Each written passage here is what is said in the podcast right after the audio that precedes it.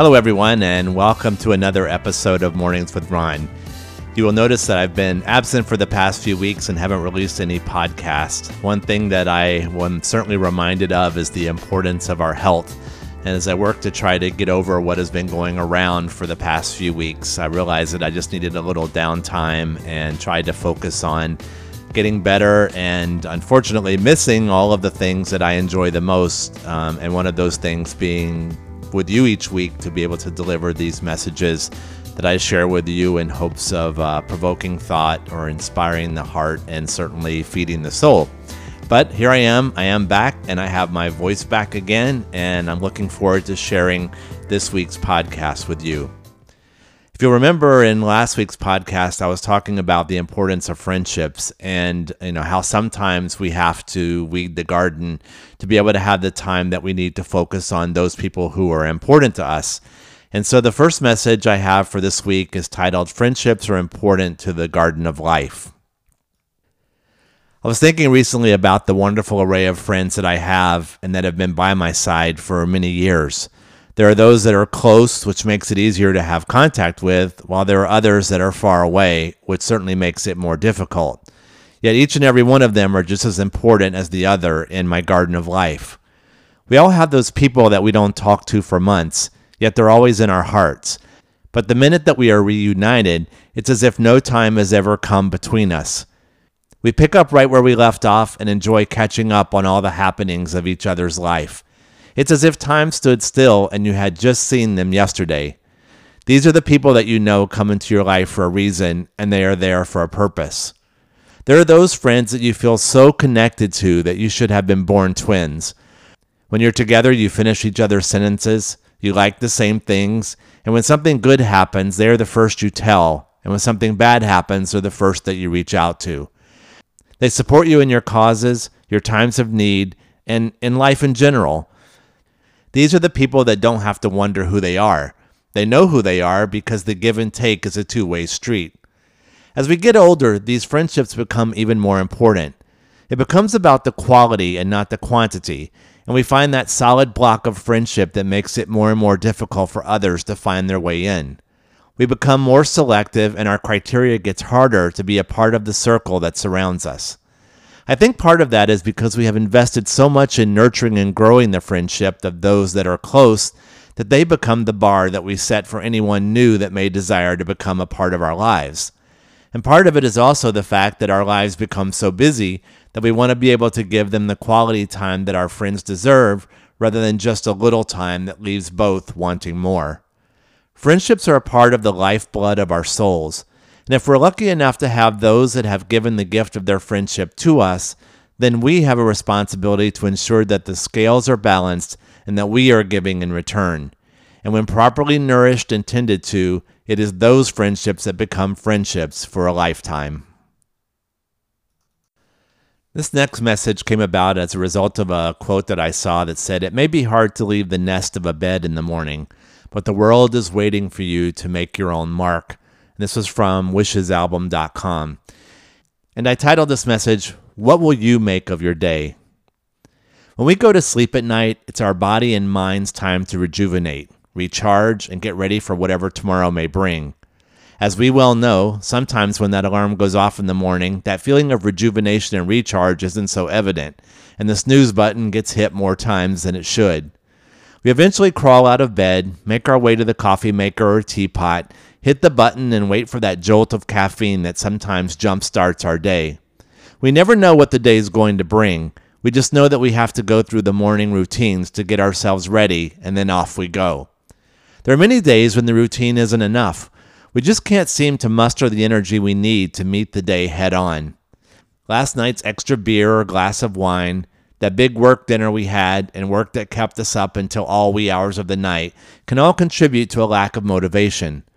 For those of us who work at home, there's an added level of anxiety as we go about our workday because we have to create our own sense of excitement within the four walls of our home.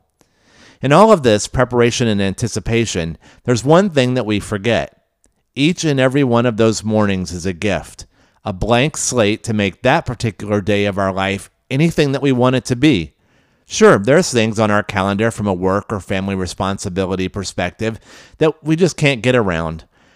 However, in the 1,440 minutes that make up a day, there are some that truly belong to us. The question is, how do we use them? I take after my grandmother. I had a hard time sitting still, and I always have to be doing something.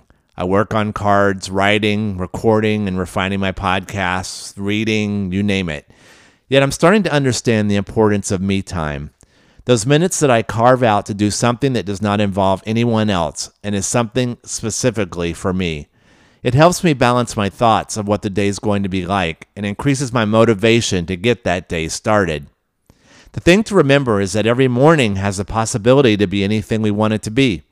We can correct past mistakes, make new ones that we learn from, alter our life path, and even set ourselves on a course for an amazing future.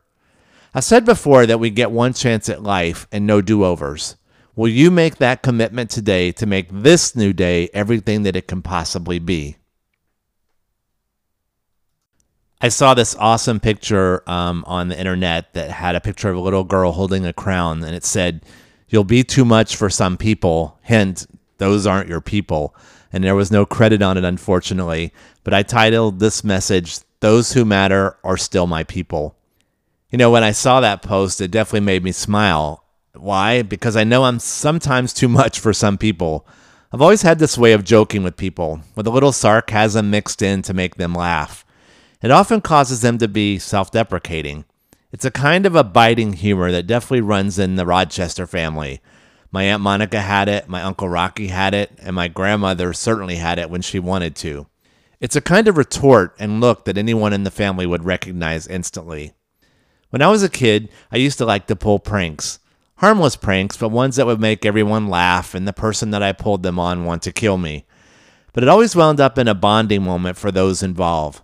My friends will tell you that later on in life, I developed the quickest retort to something someone would say than anyone around. It was often at their expense, but it was always done in the spirit of love and friendship. There are those that are just as good at giving it back as I am at dishing it out, and you know who you are. The funny thing is that I don't do it with everyone. It isn't for people I've just met or those I don't really know. It isn't for those that I'm uncomfortable with or those that just won't get it. When you are on the receiving end, you know that you've become one of those people in my inner circle that I feel comfortable enough with and love enough to be who I truly am. Several years ago, when I was living in New Jersey, I was with my partner and our friend one night, and they questioned why I always did that. So I decided to show them the inverse of my normal action and became the sweetest, most agreeable person you've ever met. Did I take it to the extreme? Of course I did. It was so annoying to them that they told me to go back to my old self, and my point was proved. I believe that there are times that you can go too far. You have to know when the situation warrants the sarcasm and when it doesn't have a place but often people have told me it's what endears them to me most. As I've gotten older, it's subsided considerably, but in my heyday, I may have been too much for some people, but those truly weren't my people. The people that matter are still there, and they know who they are and that I love them with all my heart. Rumi said that the desire to know your own soul will end all other desires. And so I titled this last message, Knowing Our Soul is Necessary for True Happiness. Do you ever wake up in the morning, look in the mirror, and ask yourself who you are?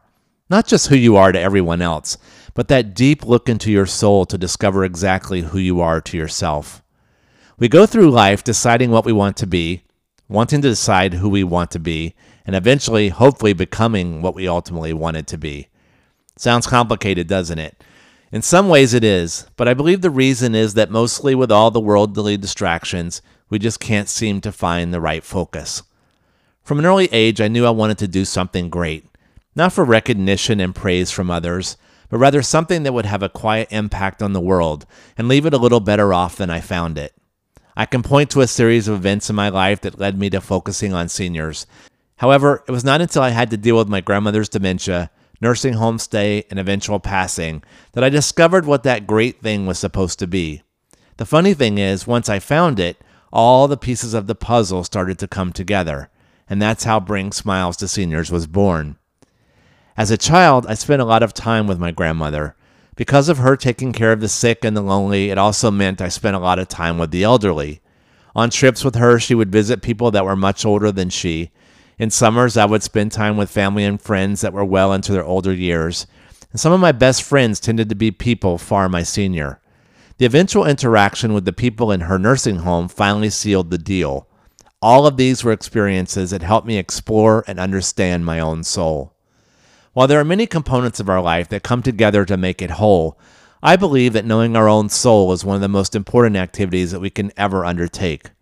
The reason is, knowing our soul guides us in everything else that we do.